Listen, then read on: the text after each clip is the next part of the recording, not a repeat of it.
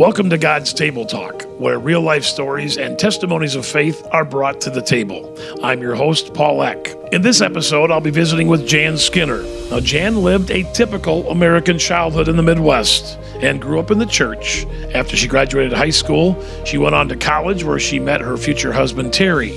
Then, at the age of 22, tragedy struck.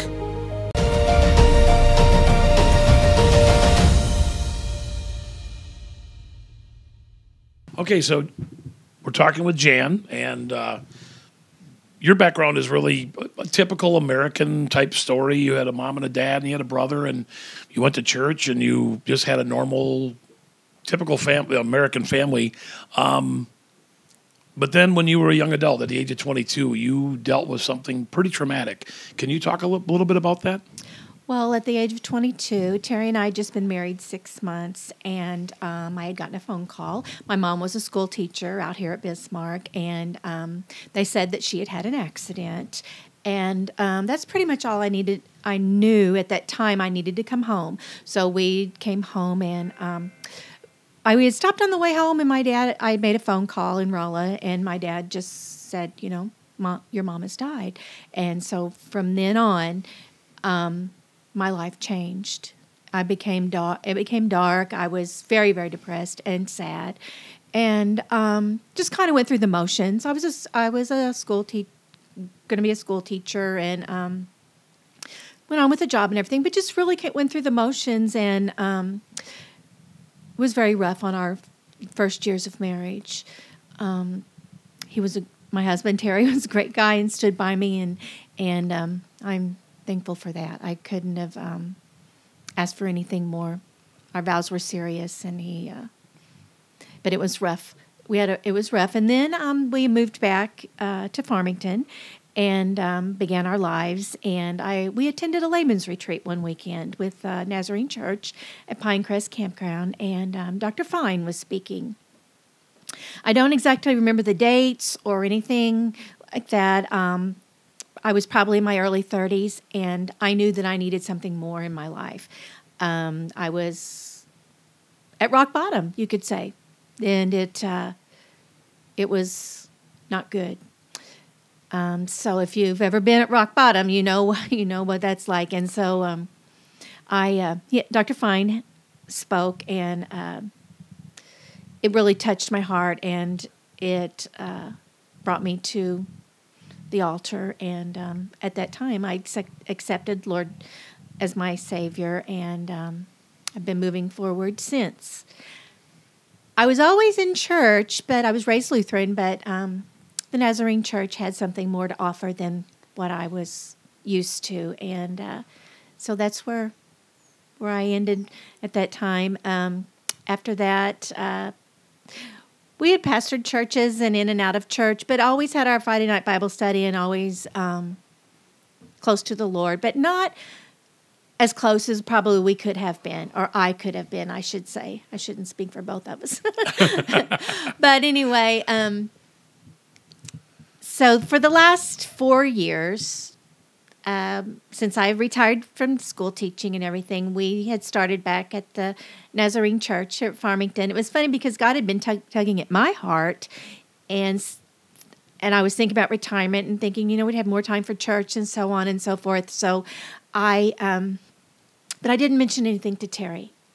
Well, uh, he had been thinking about it as well. So God had been putting it on both of our hearts that maybe we should try to go back. So we did that April. Um, it was, I think we went shortly right after Easter. Um, it was 2017. And uh, so we've been back at the Farmington Nazarene Church since then. Okay, so and we should mention that that's the church that I believe Terry grew up in, was yes, it not? Yes, it was. And his and his father and his mother still go there, and you guys go there. I wanted to go back just a little bit. As you look back now as a Christian, back to those 10 to 12 years of darkness from the time your mom passed until you came to the cross, what do you get? Are you able to get good? I mean, are you able to see some good out of it or to understand it better? Or what do you get from that? Or how do you, how do you view it? Well, those are not real happy days. They were just uh, days of putting one, one foot in front of the other. I will be very honest. I was just kind of blah, you know, whatever. Um, I was not a good mother. I was not a good housewife. At least I feel I wasn't. Um, so I just those days are kind of blurry, and I've uh, I've always pushed them back, pushed them down, and I think that um, there comes a point in one's life that God brings those brings you down to you are so broken that He can come in and fill you again, and that's what's happened in my life. Okay. Terry, we talked about your husband had had a stronger faith than you when you met. Um, did he? Was there anything that he did to try and draw you closer to God, or how how did he handle the situation? And for that matter, what was his response when you walked to the altar and gave your life to Jesus? Well, you know, men they like to fix things. so you know, it was very frustrating for him. Um, it took a toll sometimes on our marriage, but we always stuck it out, and God always made a way. And um, He was always there for me. Um, I think when you're that young, sometimes going through things like that, it's hard to know how to nurture that person or whatever. So it's just it. We just we just uh, leaned on God to help us. Um, forgot where I was going. It's okay. well, let's let's talk about this then. After you got saved, how did that change your marriage? How did it change the complexion of your marriage? You have a son. You and Terry have a son together. Did it change how you mothered? Did it change how your your marriage was? Um, yes and no. There was this, that still that depression of losing my mother in such a tragic way. So I finally sought help, professional help, and um, that helped a lot. Um, medicine, doctors. I mean, there's nothing wrong with it, and that helped a lot. But um, I I don't know. I guess just since my illness in 17, diagnosed with breast cancer, broken again, brought down to my knees at a more mature age, already back in church with a loving church family and a loving family that God has changed me, really, really changed me. And you mentioned the, the fact that you were diagnosed in 2017. We stepped back, what was it, about a year earlier to that, and your husband, Terry, was facing a serious heart issue. Mm-hmm. Can you talk about that a little bit? Because you guys are both, I think, we're both looking at the end of your careers as teachers, retiring. Mm-hmm. You guys love to travel. You were looking at all that, and sort of God kind of put some things into the road. You went, wait a minute, this is. Uh, how did you think that? Were you able to help him with what he was dealing with with the heart issue before you got diagnosed with cancer? That, um, Paul, that is really a good question and something to bring up. When Terry had his heart attack and he was diagnosed with that, and we we were facing um, the bypass surgery. God gave us a peace that, like it says, you just don't understand it. He just gives it, and you accept it and embrace it and move forward. And that is exactly what he did. Um, yes, I was worried. Yes, I shed tears and I wondered, you know, why is this going on? Here we are, we're getting ready to retire. But um, with with God's peace, we we we marched right through it. I mean, it was His presence and Him all the way. Same thing with my diagnosis. Yes, I had my pity party, just for a little bit, and then uh, we just marched right forward, and God has helped me all the way through. I know you've talked about in conversations that we've had um, about the fact that there were times where literally, you know, getting even wake opening your eyes was difficult. Mm-hmm. Were you speaking with God then? Were you what were, what was going what were you doing when you were bedridden because of because of the cancer?